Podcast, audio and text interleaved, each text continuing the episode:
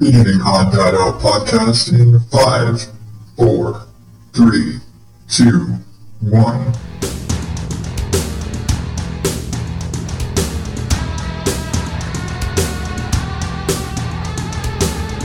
Welcome to the Odd Dad Out podcast, where normal is not my specialty.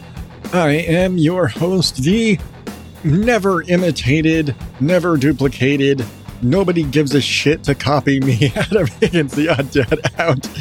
You can find me at odddadoutpodcast.com and at Odd Out and all the social media places. And this is a show where I ramble and rant and empty my brain for your listening pleasure or entertainment, or maybe I'll teach you something. Who knows? I do a lot of shit around here. I'm, I'm just, I'm just a, a jackass of all trades, and you never know. You might learn something, you might not. What the fuck? Oh, I feel like I'm being, yeah, being. I feel like I'm being really quiet today. Maybe because it's late. Maybe because I don't want to get too excitable and wake somebody up. I don't know. It's part of the, you know, the curse of recording in the middle of the of the night and all of those sort of things. So, I did have just pull back the curtain. Pay no attention to the caffeinated bloke over there. Um, I, I planned a lot more for the show for this week. I had news pulled up. I had some bullshit to talk about. Um, had some new video games we've been playing that we got for the boys. I've been watching some uh, different shows and different stuff and stuff. But honestly, I, I'm I'm feeling more chill, just storytelling type because I've just been up to a bunch. We did a bunch of stuff this week, and I've I've been busy, and it's just been like I've I've been saying for a while, kind of since Thanksgiving, really, and it's just been really productive, and it kind of sucks because I like my rest, and you know I know I got to do stuff, but sometimes there's a lot to do. And sometimes you're just like, fuck, I've just been doing. I just want to sit down and play video games or just want to sit down and watch Netflix or take a nap or something.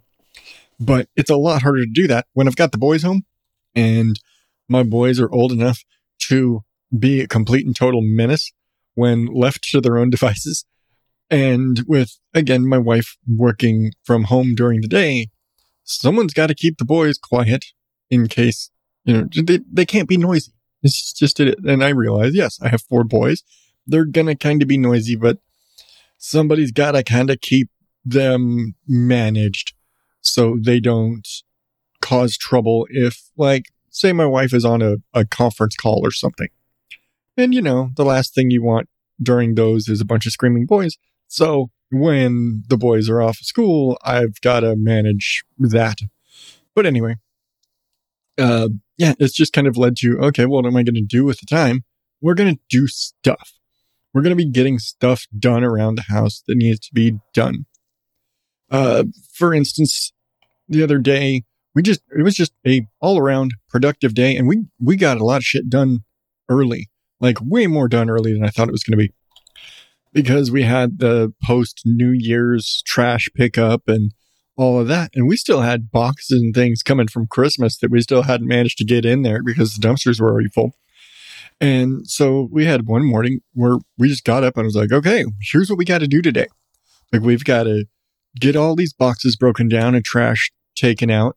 We've got to round up all the trash cans from the bathrooms and the office and all that stuff. Get all this look packed up and out to the dumpsters for trash day. It's like I realize trash day is tomorrow, but we want to make sure everything gets in there because we've got, you know, back trash like boxes and stuff. We got to get it broken down and all that stuff. So, okay, we're going to do all that. We got to take the Christmas tree down, get all the decorations put away, get everything put up on the new shelf that we built a few weeks ago. Uh, you know, dishes need to get done. Um, we did a bunch more stuff, but um, and I'm blanking. I think we cleaned the kitchen, you know, getting you know, dishes done, counters cleaned, um, did some, did some laundry, you know, stuff like that. Um, just getting all, just general house cleaning.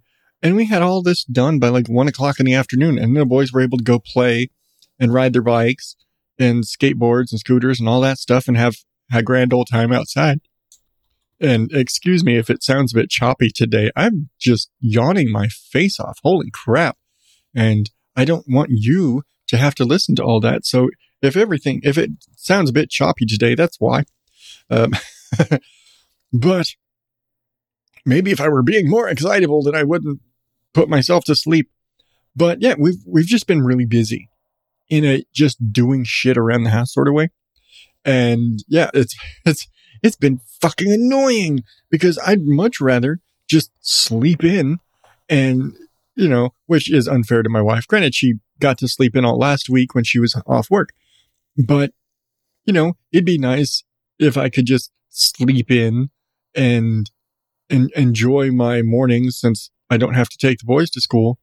But if I don't get up in the morning at a pretty early time, the boys may or may not get up.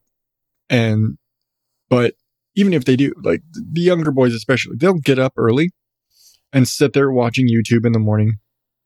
But they'll sit, they'll sit there on the couch watching whatever the shit on YouTube until I get up. They won't make breakfast. They won't do, you know, they know they can make their own breakfast. They can do all that stuff. They're, they're all old enough. They're all big enough. They can all do all that stuff on their own, but they won't unless I get up and say, Hey, go eat breakfast. Like, Hey, it's 930. You still haven't had breakfast, especially for our oldest who has his medication he's got to take every day and needs to, you know, he's got to eat, take that with food. It's like, Hey, you need to eat breakfast and take your meds in the morning. And, you know, I've got to get up and take my allergy pills. And, uh, you know, everyone's kind of got their own, like right now, especially just the weather. It's been like everyone's on allergy meds or cough medicine or something right now because of all the crap and the cold and the rain. Mm-hmm. And so, yeah, it's like, yeah. But if I don't get up to say, hey, you need to get up, you need to get breakfast, it'll be 10 o'clock and nobody will have eaten breakfast. And we're like, oh, I'm so hungry. Then why the fuck didn't you eat breakfast? You've been up for two hours. You could have made your breakfast and half digested it by now, but no, you were sitting there watching bullshit on YouTube. So then I get up and make coffee and sit there with my coffee watching bullshit on YouTube. Although I do have like, it's just a handful of things I tend to watch. A lot of stuff where it's like a daily uh, thing that somebody does. And I'll usually sit there with my coffee and watch like WhatCulture Wrestling or whatever, catch up on some, you know, pop culture news and stuff and bullshit and do that while I'm drinking my first cup of coffee and then get to the last drink of coffee in my cup before I remember, oh shit, I was supposed to take my allergy pill with this and make another cup of coffee. but if I don't tell them to get up and make breakfast, they won't get up and make breakfast until it's almost lunchtime. And I'm like, oh, and I didn't eat breakfast. I'm like, tough shit. It's noon. It's lunchtime, dude. I'm not making you an omelet because you skipped breakfast of your own accord. So yeah. But all of that aside, we have otherwise been very productive because I've had to get up and shit. And, you know, every day it's a, hey, here's what we got to do today. We got to get this accomplished and fucking annoying. Again, just like to sleep in, damn it. But there's always things to do. And among those things I've had to do is, you know, garden work. I have a garden t- to deal with. And unfortunately, the weather has not been my friend this year. Uh, I've, I've, in past, I've had some pretty decent winter gardens. I've grown popcorn for the last two winters. I've had, um, experimented with potatoes. I've, I typically grow my carrots and celery through the winter because the colder weather is better for the sugars, especially for carrots. And I think I've talked about this before. But in the winter, the carrots store all of their sugars in the carrots as like just self preservation of energy, kind of in the same way that humans store body fat. Like your body runs on sugar. Quick and add it, quick, you know, biology lesson human bodies run on sugar. When you have an excess of sugar, or your body is in a, a starvation state and it's like, hey, either I have too much sugar, too much energy to use, or oh shit, um, we might not have enough energy for later. It stores it as fat. Well, carrots basically do the same thing, and a lot of root vegetables do the same thing, where they normally produce their sugars and everything, and that's what feeds the the plant on top and the greens and the flowers and all the things. And in the case of root vegetables like carrots, their way of storing what it, to humans would be fat is they take all those sugars that normally would be, uh, you know, you produce a ton of it every day over warm months, like, you know, summer garden. It just, you know, produces the sugars and photosynthesizes and all the stuff. And it goes into the greens and it feeds the plant. Just as it goes, it produces it and it eats and it uses it just how it is. But in the winter months where sunlight and sometimes water is at a premium, it takes those sugars and concentrates them in the roots, in this case, the carrot, the, the physical carrot, and concentrates those sugars for long storage, basically for long term use. So it'll have those sugars to feed the rest of the plant to make up for the lack of sunlight. Like it doesn't, it's not producing enough to just roll over. It's got to produce the extra and store it, basically. And so you end up in the winter months with very sweet carrots. I realize I've just gone on way too long about carrot and human biology and why it is that in the winter carrots are sweet. But this is why I grow my carrots in this in the winter because they're sweeter. And so and I forget when it was I learned this about carrots, but that's a thing. Anyway, so I've got carrots growing. I've got a ton of celery. My celery is doing great. And I've managed to keep the dogs from destroying the celery. I told you before, uh, my husky ate, I had probably 30 carrots going and she ripped up that whole side of the bed. Fortunately, the celery survived. And so I've got like a dozen celeries coming up and they look really nice. I'm going to have a very nice celery crop coming in soon. I'm going to have to probably start thinning them out and have like these tiny little baby celeries that I'll just start munching on or something. I'm not sure. But I did have a few carrots that hadn't sprouted after she decimated the whole section of the garden. They did sprout. So I've got a handful, probably like five or six, I guess, carrots that have taken root and are growing now. So I'm happy I'll get something. And this year, I also, again, I've talked about, I planted the rainbow sweet corn and I picked a few. I've had a couple years that were ready and they came out white and we're a little disappointed because they were supposed to have like a multicolor, but they all came out white and we're like, hmm, lame. But apparently it is a thing that the color variation is minimal. So meh, I feel like we got a little gypped on the, uh, seeds when we were like, hey, you know, I wanted like multicolor sweet corn and we're getting white corn. Hmm, lame.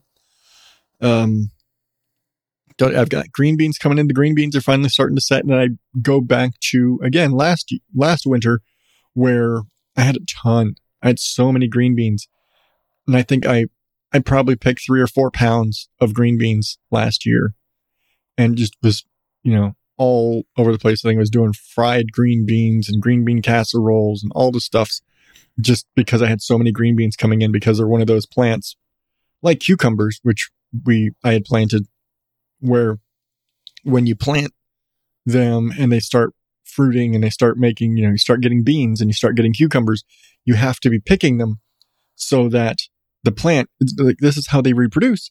And so they make more, you know, more green beans. They make more cucumbers. Like, Hey, I'm trying to reproduce here. Stop taking away my seed box. And so you pe- keep taking little seed pods, you know, take the beans off, take the cucumbers off. These things are how they make, how they spread their seeds. And your plant's like, motherfucker, stop taking my seeds away. I have to keep making more seeds and more beans and more cucumber fruits and all this stuff. So the more you pick them, the more they produce. And you keep picking cucumbers and you pe- keep picking green beans and it'll just keep producing more and more and more as a res- direct response to you picking them. Because if you let them stay there and fruit and, and mature all the way, let your cucumbers go all the way ripe on the vine, get full size all the way ripe, your plant's going to die because it has done its job. The point of the fruit, the point of the, of the cucumber is to get full sized and die and spread the seeds. Once it gets full size and fully ripe on the vine, the plant dies. This happened to me last year. I had a bunch of cucumbers. I missed one. I literally missed one. And I was pruning one day and like my cucumber plant had died. I was like, okay, let's go through and, and pull everything out. I didn't know why it was dying off. It had been producing really well. And as I'm pruning back everything and, and getting ready to prep the beds, and, I, and I've told the story before, I get down to the bottom and on the ground in the bed was one huge, massive cucumber that had fully ripened. And so the plant was done. It did its job. It made a full cucumber that had reached full maturity. And so the plant didn't need to make any more and it stopped producing and it died back. And I had I found that one sitting where it was and cut it out of there before, it would have kept producing for probably another month. But, you know, it happens. And I'd gotten a ton out of them anyway. I'm fine. deal with it. Enough cucumbers for salads and pickles. But of course, it was right when I was trying to really get a bunch of cucumbers ready to make pickles. I haven't been able to make pickles for a couple seasons just between, you know, that happening and my dog eating all my cucumbers because she likes crunchy vegetables. Pain in the ass. But uh, trying to grow corn. And so I, again, we had cucumbers, we had corn, I had green beans. I've got green, like some actual green beans coming in right now just because I planted late. So I've got a handful of green beans, like itty bitty, tiny little green bean nothings right now. Give them a few weeks and they'll, you know, be picking them and all that. Um, ton of potato plants. I think I've still got seven potato plants. And I say still because I had one or two over by the cucumbers. And then there was the disaster of my dog who likes cucumbers. And I had like four cucumbers, really nice ones, coming in on one of the plants. It was like the only one that was producing at that point. The rest of them looked like they were half dead. And I had one that was producing. I had four really good cucumbers coming in. And I go out one day and the whole thing is ripped down and she has eaten all the little cucumbers. They were like maybe finger long at best. But she ripped the vines down and ate all the little cucumbers. And in the process of ripping that down, she also ripped up the potato plant that was right there, which when I looked at it actually had a bunch of, probably had four or five little potato nuggets that are like, you know, not even a fingernail size, you know, not nothing I could even say like, oh, I'll try and fry these up or something. Like, no, there's like proto potato nugget things. Right. So like the tip of a French fry size and like nothing worth being able to do anything with. But I still got like seven other potato plants in the other bed next to the corn, so I'm not too worried about it.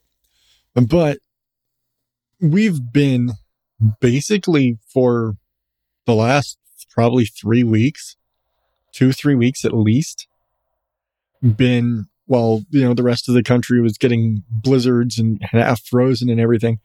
We were we're getting hounded with rain and it has been cold like not blisteringly cold but it has been gloomy and rainy for the last two three weeks and the the cucumbers don't like that they need the sun i mean all of my stuff needs the sun but normally Phoenix winters are bright enough that my garden's been able to survive and thrive. I've done very well in my winter gardens the last few years. But this year, my cucumbers, basically with all of this rain, they don't like too much rain. And the too much rain has basically, it, it drowned out and flooded my cucumbers and the cold and it like I go, I've gone out there and I thought they were going to make it. And just every day they were looking sadder and sadder and sadder. And I remember this happening with watermelons. I remember this happening with pumpkins. Too much water and the plants just can't take it and die. They just get overflooded and they die. And so I actually lost all of my cucumber plants in the last week. Just too much water. And at the same time, we're getting all this rain while the corn was blooming. So all of the tassels at the top that hold all the pollen that all the ears of corn and all their silks are supposed to catch so that you can get pollinated properly, you know, properly pollinated and ripe corn, all of that pollen got washed out with the rain. So I might have three or four ears that I'm able to harvest. I've got two little ones. I might have another, maybe two that I think I might get out of this whole harvest, dozen stalks of corn. I should have had two or three dozen ears, and I'm probably going to end up with like four if I'm lucky because this weather has just killed my. It, it's just all that rain right when it happened destroyed my pollination for my corn. Sucks. I was going to have a ton of corn. And I know statistically the color variations that we were looking for would have shown up. I can look at some of these ears and I can see, yeah, this one I can look at the tassels and the and the the some of the leaves on it and like this was going to have a lot of red and this was going to have like I can see the color variation in the ears. But without getting pollinated, they were never going to develop. And so I just got a bunch of blank corn and it's really disappointing. But, you know, I mean, it's, you know, life of the hobby gardener, I guess. And meanwhile, all of this rain and cold and everything, again, my garden, with exception to really, it seems the carrots and the celery, the celery's thriving. Celery's doing great. And the green beans seem to be holding on pretty well. But this, the rest of my garden doesn't really like all this extra rain and this extra cold. And it's unfortunately wreaked a, a very dangerous havoc on my potatoes. If you aren't familiar with potato growing and tomatoes to a similar uh, way, there is this very, very terrible fungus that you can get when you're growing uh, nightshades like tomatoes and potatoes and peppers called blight.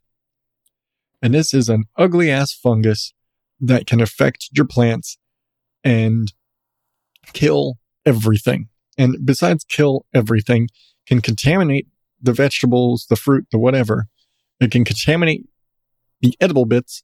It can also contaminate the soil.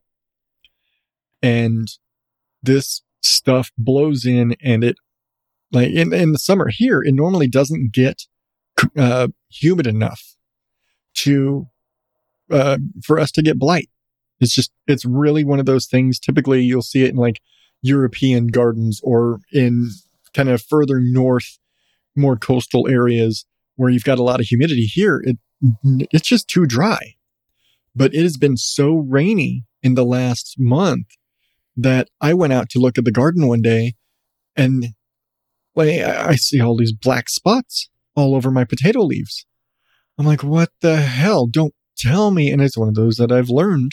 Hey, this is when you start growing tomatoes and potatoes, and one of the first things you learn about is blight because everybody else has blight. In Phoenix, we don't get blight. It's too dry. But this winter has been wet and humid enough. It has been so bleh and muggy and it's gross and wet and like my yard just feels like a swamp when you walk out there. It sucks. You just feel the ground squish under your feet just walking in the grass because it's just the soil is so saturated. But I go out there and I'm like, what the hell is all this? And see all these black spots all over the leaves on my potatoes. And look it up, and sure enough, I've got blight setting in. And the problem with blight, like I said, is it contaminates the whole plant. And in a thing like potatoes, potato blight is especially dangerous because not only does it contaminate the plant and can make the potatoes bad, it contaminates the soil. If the blight spreads down through the plant and into the into the potatoes and into the soil, that soil is now contaminated with the blight fungus. And it is now a dead garden. And you basically have to inoculate and like sterilize all of that soil. It's like a year or two years. I forget what it is. You have to go a considerably long amount of time before you can uh, use that garden again. or you have to remove all that in this case because they're raised gardens, remove all that soil and replace it with clean, uh, non-contaminated soil. I did see a bunch of things that said, Hey, at the first signs, and I was literally seeing it, you know, two days since I looked at the stuff and I'm seeing all this stuff. So it couldn't have, it wasn't there two days ago. So I see these leaves and the, this blight damage is that at the first sign of blight, cut all the foliage off, all exposed foliage. So basically, every single branch of potato leaf and every leaf, anything that's got blight spots and they start at the tips of the leaves, you have to cut all of that out and dispose of it somewhere else. You cannot put it in your compost because it'll contaminate your compost. So throw it away, get rid of it. Apparently, municipal compost things are safe because they heat them to sterilize the soil, but that's a whole other thing. But get rid of it, get it away from your garden as far away as you can. And again, I've had to go out a few times now and go out and cut out because the conditions are still there to promote blight. So I'm still having to go out every couple of days and check and pull leaves and snip and prune. And if I have to prune too much, then there's not going to be enough leaf material on top to collect any sunlight to allow those potatoes to grow and develop under the ground. So I hope I don't lose my potatoes. At the same time, they had a lot of leaf going and they were kind of crowding the green beans. So mm, probably a little helpful it's thinned it out, but I'm doing everything I can to avoid losing this bed because the last thing I want to do is leave a garden bed completely empty because of blight. That'll just kill every, uh, like, why even try? We've got blight, blight soil now. Blech. All right enough about the garden. You know, one other thing to talk about because it's, and it's also food related, but I got to talk about it because it's just been fun. You know, dying vegetables, not fun. Making new food, lots of fun. Um, I, I think I mentioned I got a meat grinder for my KitchenAid from my mother-in-law for Christmas. And, you know, there's, there's only so many things you can do with the meat grinder. You know, grind meat. Well, what do you do with grinding meat? You can make your own hamburgers. And I actually ordered myself a set of hamburger presses so I can actually press my own hamburger patties. And I actually got the kind that's got like a two size, so I can make a hamburger size and like a slider size patty. So that'd be fun. Because sometimes when you want to make burgers, it's hand making patties, like just hand pressing them and stuff. Inconsistent as fuck. You make lumpy patties, and yeah, I'd, I'd like to make some nice, pretty hamburger patties. And when you buy pre-made hamburger patties, it gets kind of expensive. You end up paying like a buck a patty and Mm, yeah, spending like four or five dollars a pound for hamburger patties, for frozen hamburger patties, when you could just buy a good chunk of like four or five pounds of hamburger and make your own burgers. And in my case, I can just take the meat grinder out, buy a roast and grind my own hamburger and make my own patties. And it's kind of leaning into what I've been talking about where we're trying to cut back financially and maybe uh, find ways to save money here and there. And when hamburgers are becoming a regular part of the menu, I think, hey, how can we make burger night better? Grind our own meat, season it how the fuck I want, have fresh ground, you know, chuck roast burgers or whatever, you know, and I could do that. But one of the other things, mm-hmm. probably the more common thing to do, and it's pretty much the two things you do with a meat grinder. You make your own hamburger or you make your own sausage. And as again, hamburgers, regular part of the dinner menu. Well, breakfast is another big part of the dinner menu and lots of pasta and pizza night. Every week we have pizza. Incidentally, every Thursday is pizza night. And way back in the day, like years ago, Hormel produced a pre crumble, like sausage crumbles. So if you were somebody who has like a sauce, Italian sausage pizza, you could buy this bag of pre-cooked Italian sausage crumbles for your pizza. This is stuff that, you know, go anywhere, whatever you get Italian sausage on a pizza. This is it. It is not the same thing when you go and buy like links of Italian sausage. That's not the same stuff exactly. The recipes for those, when they make them for links, they make it in a form where it's meant to be eaten and cooked and eaten that way. Not the kind that like you, you cook and crumble up for pizza. It's not quite the same thing. And so, yeah, I would get that, but they stopped making it because people would rather just buy pepperoni. And I realized I went into way too much there, but don't I always? So one of the things I wanted to learn was how to make my own sausage, how to make my own breakfast sausage, how to make my own Italian sausage for pasta, for pizza, for whatever, because these are things that are mildly expensive to buy. A pound of breakfast sausage is anywhere from three to seven dollars, depending on what brand and what style and and you know, are you just buying the store brand? Are you buying Jimmy Dean or you know Farmer John sausage? What what brand are you getting? Frozen sausage or getting fresh sausage?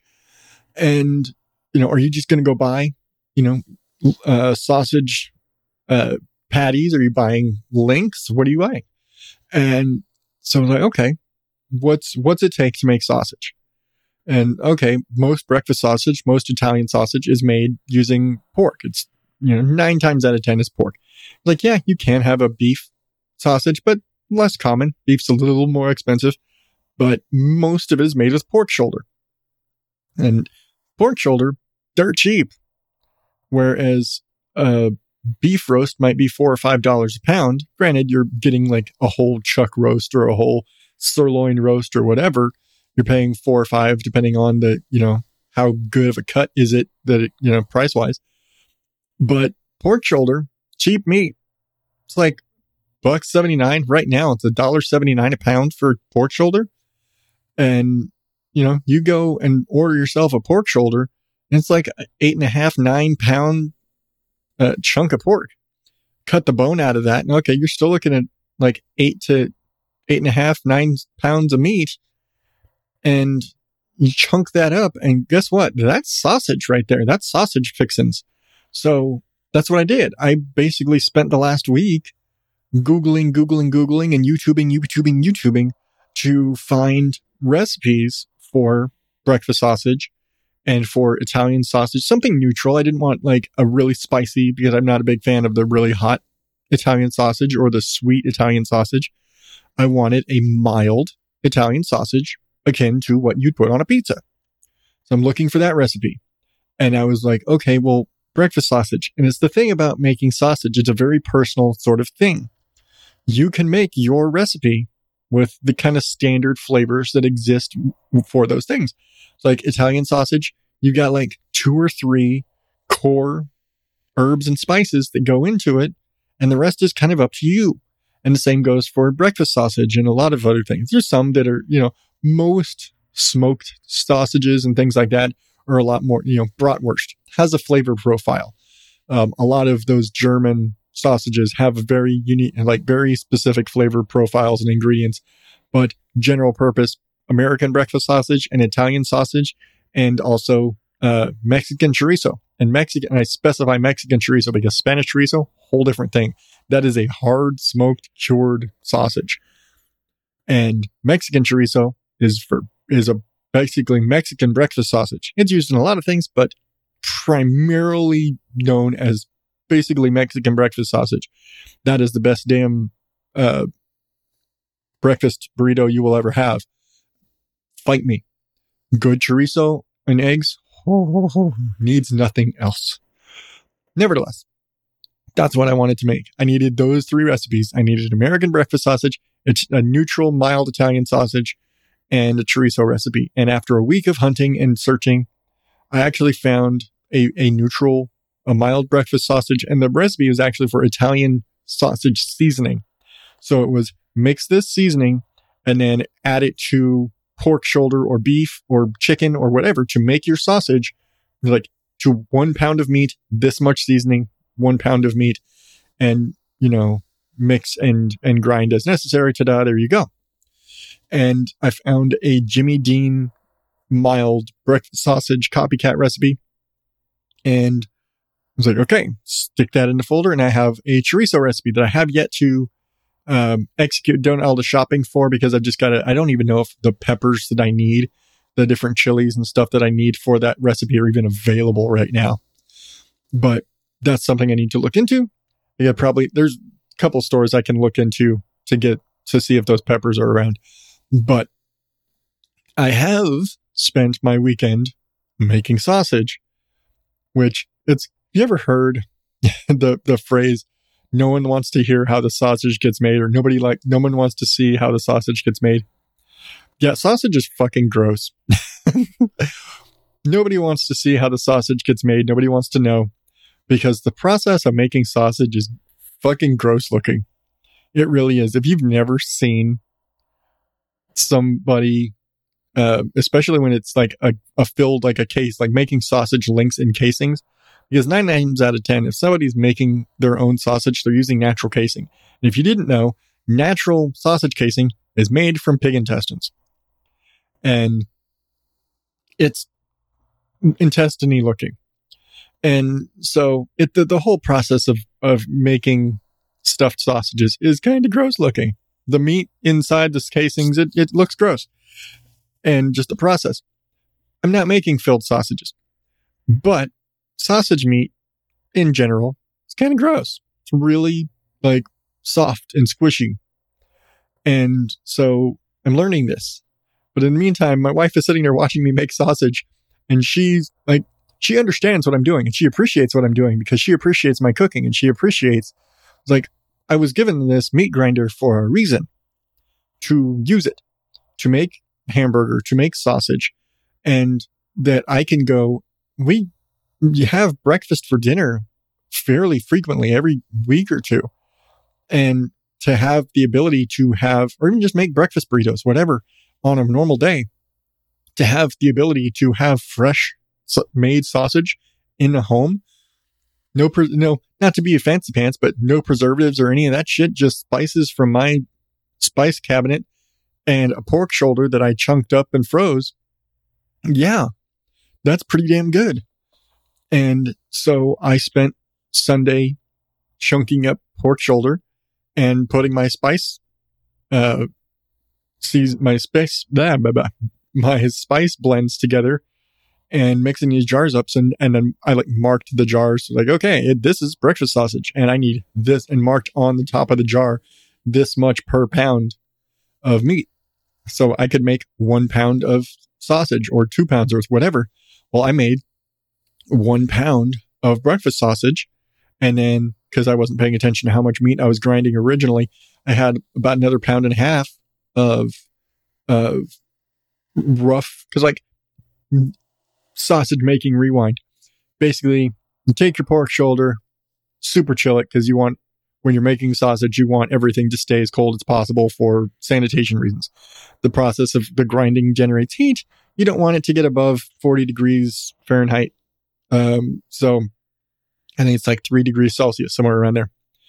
You want it to stay cold. It has to stay cold. And so you, and also for the sake of grinding, it's easier to grind cold, like half frozen meat than it is warm, soft meat. So you want it cold while you're grinding it. So you like have your meat like half frozen. So I chunked it all up into about like inch size squares ish, something big enough to fit through the chute and the meat grinder and froze it, stuck it in a bowl, stuck it in the freezer, had it like freezing for like an hour or two. And then I've learned you basically want to do like a double grind so you have like your coarsest uh, size dies and you grind it up really big and chunky and coarse. And then you season that. And I've learned that it is better to give it time, like mix all the seasonings up into everything, get it all mixed up and seasoned and mixed and mixed and mixed. And then like I left, so I I did that. I let it, the breakfast sausage, I let sit for like maybe 30 minutes. I basically mixed it all up, stuck it back in the freezer for like an hour, and then ran it through my fine uh, grind wheel and did a, and, and just, and I ended up, I, and it comes out looking, you know, you got all the little holes in the meat grinder and everything looking kind of hamburgery, I guess. But one of the other things you need to do is actually take all that and you mix it and you're supposed to mix it up because sausage has sort of you know, like throw a little bit of, of water or um, if they're you know, other flavorful liquid you might use for your sausage making. But, um, you basically mix it up to get all of those protein bonds and things with the fat and the meat proteins and everything to kind of loosen up until, cause sausage is much more pasty than like a hamburger is. And so you actually want to work it. And I've seen people where they just sit there and work it with their hands and mix it and mix it until it reaches that sort of sausage pasty consistency.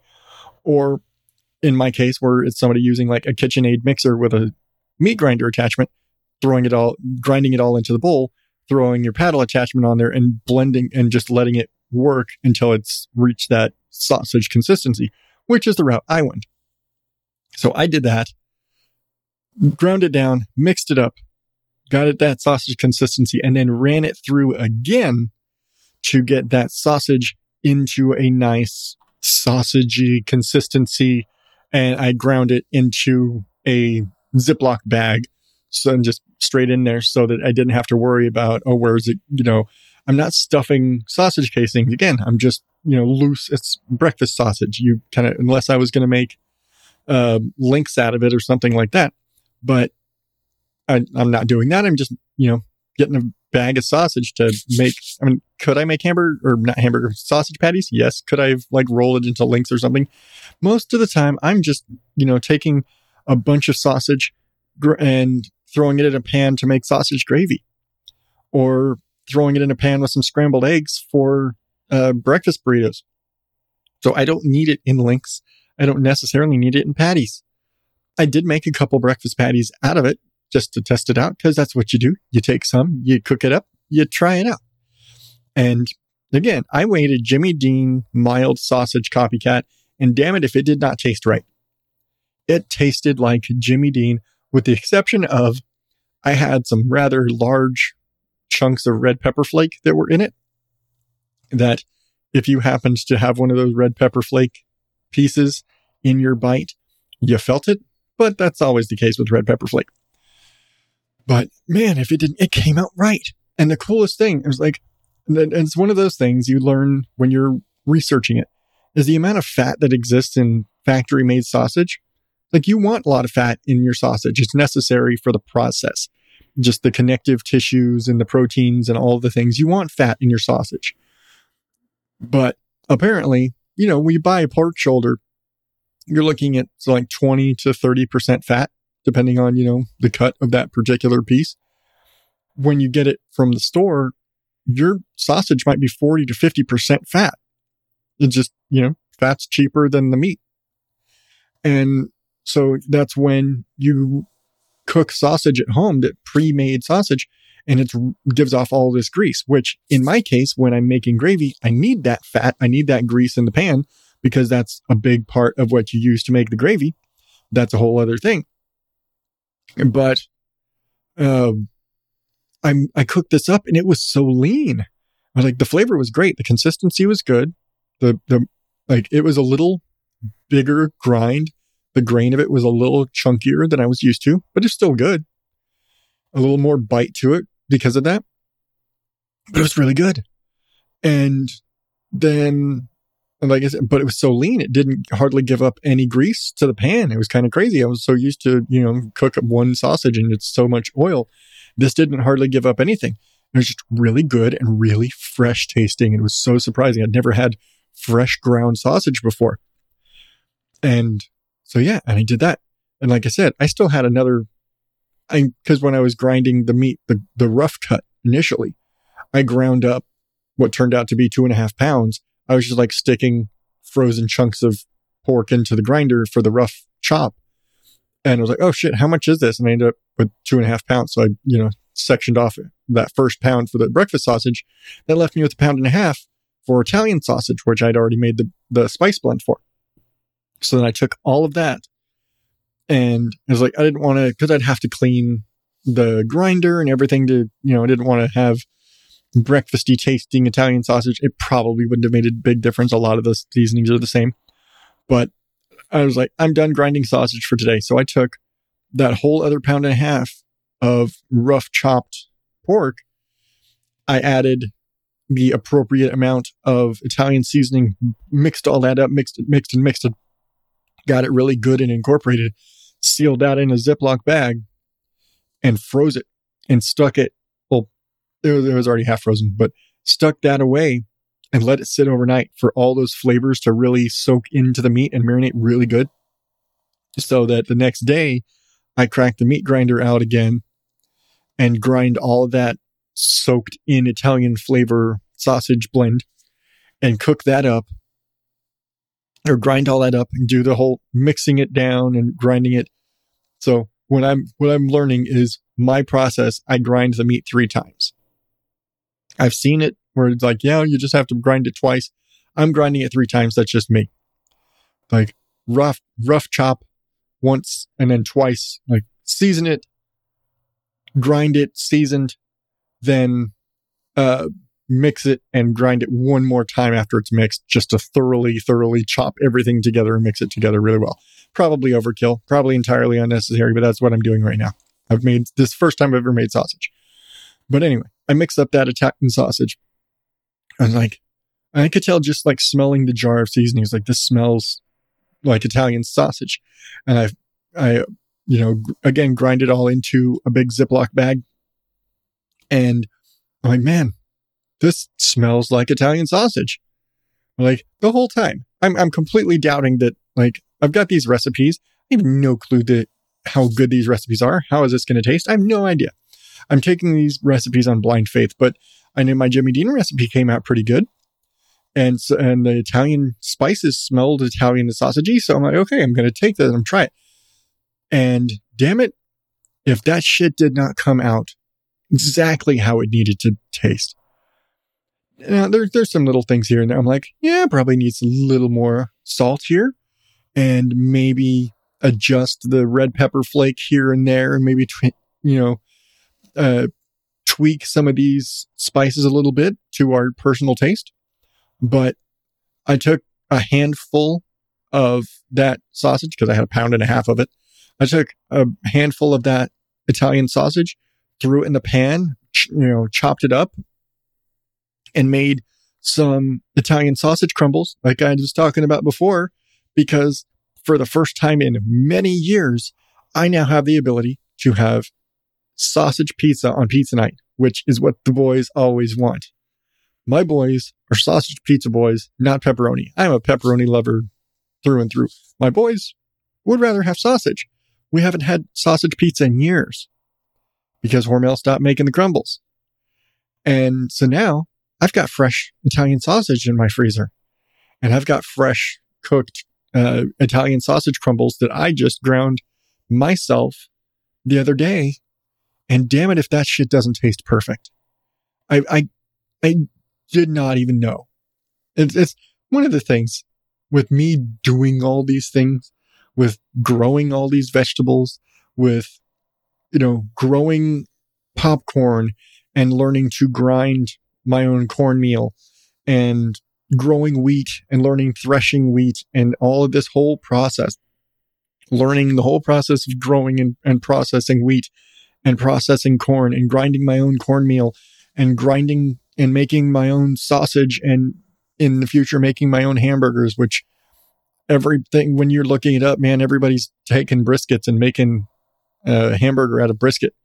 I don't know what the per pound rate is on a brisket right now, but I'll I'll look into what's going to be the best option for us for hey, the most bang for our buck to grind our own hamburger. But you know, I'm I'm learning all these processes, but in all of this learning all of these things and how to make and do for myself, I'm really I'm learning to appreciate the freshness. You know, it's, it's I mentioned this like when I started making my own Alfredo sauce. One time I bought another jar of, uh, we always would buy the Classico Alfredo sauce, which is where I learned to make Alfredo sauce from. Because on the jar it says, oh, our sauce is just made with butter, cream, Parmesan, salt, and pepper. Like, that's all you need? Shit.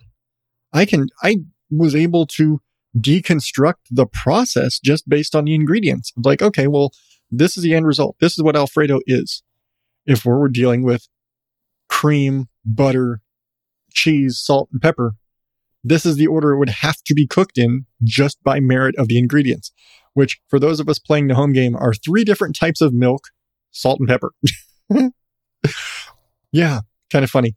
But, um, so I, I deconstructed the process just based on, oh, that's all that Alfredo sauce is? Shit, I can do that.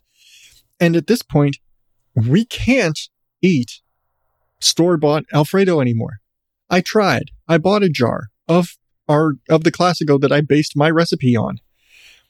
I, we can't eat it. It doesn't taste right. Same with our pumpkin pie. We can't eat store bought pumpkin pie anymore. We have been spoiled by our own, uh, fresh made pumpkin pie. I can't make, I have to make Alfredo. I have to make, and now I'm like, well, shit, it's this easy. I mean, yeah, it's a little bit of work. I've got five pounds of pork shoulder in my freezer right now that I could turn to sausage right now. I've got two jars of spice blend on my counter right now that all I'd have to do is run that meat through my uh, grinder. I've got breakfast sausage. I've got Italian sausage. I've got hamburgers. I've got, you know, I could take a chuck roast and grind my own hamburger. I could go, I make fresh pizza dough because at this point, what the fuck else? I make fresh pizza dough every single week. Now I'm making my own sauce. I'm seriously, I'm like this fucking close to just buying the shit and making my own cheese. No, I've seen the process of making a fresh, like fresh mozzarella is a bitch and a half. I don't think I have the patience for it. One of these days I'll probably do it just on principle, but, but yeah, that's, that's really the thing, isn't it? Like I'm, I'm, I'm making all these things from scratch just cause. And I'm really learning and really appreciating how much better all of these things are when you make them yourself and when you get it fresh. I, I still don't like, I don't care. I don't like tomatoes. I don't care if I grew them myself, but my carrots, my lettuce, my corn, my celery, all our cucumbers, making my own pickles, you know, making cornbread from corn that I harvested, corn that I, I have a bunch of it on my shelf right now. I need to grind up. Like all of these things, I, I like, I still, I still have all that wheat that I grew last summer that I really want to do something with. I think I'm going to grind that up, take that, mix that with some cornmeal that I've got right here and make myself some cornbread just to fucking see what it tastes like 100% cornbread grown from our garden. But all this stuff, like so much appreciation and how much cooler and how much better everything tastes when I've grown it. You know, I've put in the work. I grew this. I grew these vegetables. You know, my wife loved when we made green bean casserole with our green beans. Whew. You know, all this, all this stuff that, you know, we do and we do for fun. Do I need to do this? No. Do I need to grow all this shit? No. Why do we do it? It's something to do. It is something to do in our space, being productive. Like, I don't need to grow corn. We don't really eat that much corn on the cob, but it's cool to grow it. Holy shit, look at what I did. You know, I'm old. I have to have a garden. It's just what I got to do. I'm an old, I'm an old guy. I'm getting older. You know, I'm, I'm approaching those middle aged years. I'm 38 now. I gotta, you know, I gotta tend my garden. and tending my garden and making my own sausage and hamburgers and, you know, making my own pizza dough and all these things. They, they help along with talking to you every week ish. They help keep my, you know, this is my, this is my peace. This is the stuff that that gives me peace in my in my middle age. I have no interest in getting you know a, sports car and and you know trading in you know the the new young wife or whatever you know middle aged guys do. Eh, not my thing. Um, but playing Zelda, making pizza, grinding, you know, making sausage and, and growing carrots and corn and cucumbers and growing potatoes holy shit, my potatoes, man. I forgot about the potatoes. I was thinking about the corn and the cucumbers and the carrots and I've completely forgot. Man, fresh potatoes are, are the shit, man. If you ever grow your own potatoes, goddamn. Ah, but never would have known. Never would have known if I hadn't done it. Man, fresh food is awesome. it's dumb. It was like, yeah, no shit. Do it. Grow your own shit. Try it. You can grow potatoes in a fucking Home Depot bucket. Um, you will not regret it. You know, you can you can grow corn and carrots and potatoes. The most popular vegetables you could want to grow, you can grow in a bucket. I am not lying. And you'll appreciate it. You want to make a sauce, make sausage? If you're, if you're, you know, you, you have the tolerance for knowing how the sausage is made. And again, kind of gross. Um, extruding sausage is seriously gross looking. Maybe later. I'm uh, no lie. I started looking at smokers. I was like, man, I could start making hot dogs and I could start making smoked sausages and summer sausage and I could make this and this and this and this and this. Just because I'm like, man, I'm getting the sausage thing down. If, I get the right recipes, man, I could make smoked sausage and and all this, and I could make this, and then, man, barbecue this, and get a smoker and smoke a brisket, or do this a bit. And like, my brain just exploded everywhere. But yeah, not yet. I'm not. I'm not going to say I won't get a smoker later. I'm. I'm not even going to say I won't do it because you know what? I've if I really get into the making the sausages and stuff, making my own smoked sausages and cured stuff is just right there. Make my own pepperoni. Shit. I'm already making my making Italian sausage. Why not go to the whole process and make my own pepperoni for my pizzas? Hmm? That's the next step. That's 100% the next step. But I've rambled on. It's just been a food day. Like this whole, I, I completely changed what I was going to talk about to the point where now I've got to go back and redo the entire episode artwork because it's just been food. Yeah. Ain't that about a bitch? So I'm going to get out of here though, because I've talked about gardening and, and sausaging this whole time. And that's not what I, again, I had a whole other show planned.